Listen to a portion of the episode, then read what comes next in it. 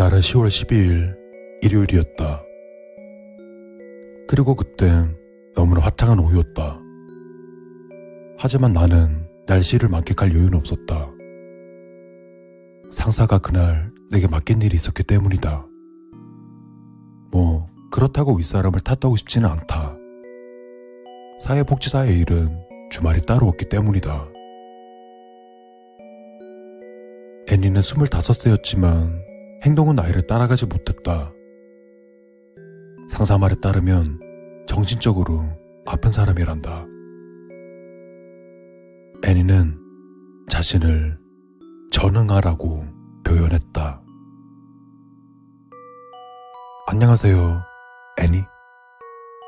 애니에게 먼저 내가 인사를 건네었다. 오늘 부모님에 관해서 이야기를 해볼까 해요. 여기 왜 왔는지는 알죠? 엄마가 날 때려. 그리고 애네는 이어서 말을 이었다. 그래서 여기 왔어요. 말을 꺼내자마자 본론이었지만 나는 개의치 않는다. 알아요, 애니. 제가 애니 씨 서류를 받았다는 건 들었죠? 애니가 고개를 끄덕이는 걸 보고 말을 이었다. 엄마가 애니를 왜 때렸을까요? 이런 일이 자주 있나요? 애니가 말했다. 제가 전응하라서 때려요. 그리고 엄마는 매일 저를 때려요.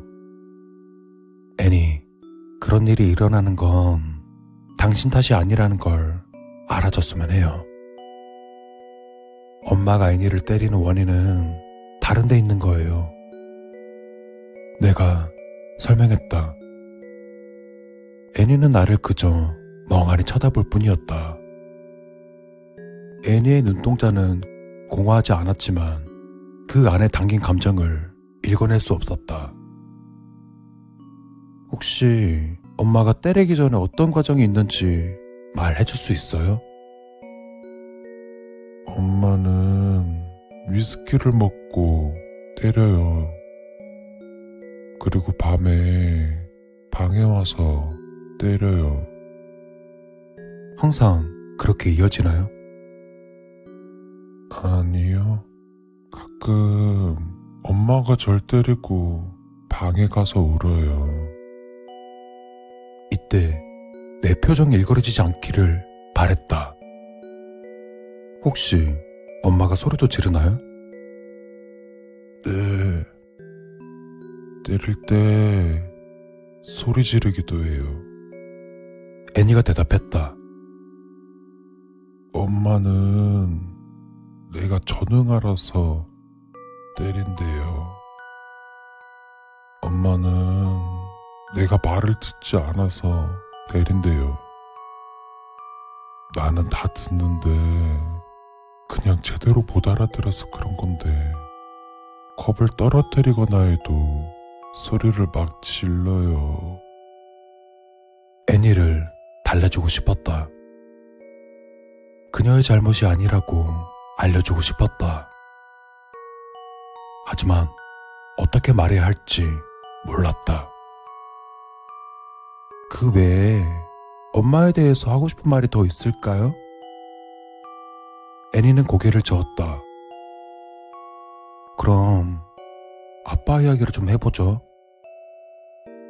아빠도 애니를 때려요? 아빠는 저를 절대 안 때려요. 아빠는 저를 너무 사랑해요. 나는 고개를 끄덕였다. 소리를 지르거나 아니면 애니를 만지는군요. 아빠는 매일 밤 나를 안아줘요. 그리고 약을 먹게 도와줘요. 잠깐만. 애니 서류에 처방전이라는 내용은 없었는데 약이라고? 애니는 대답하지 않았다. 그게 무슨 약이에요? 아빠가 무슨 약인지 말하지 말랬어요. 애니, 무슨 약인지 말해줄래요? 우리가 알 필요가 있어요. 무슨 약인지 알아야 우리가 애니를 도와줄 수 있어요. 아빠는 제가 독립하면 제가 너무 그리울 거래요. 애니가 머뭇거리며 말했다. 그래서 제가 전응아가 되도록 약을 주는 거래요.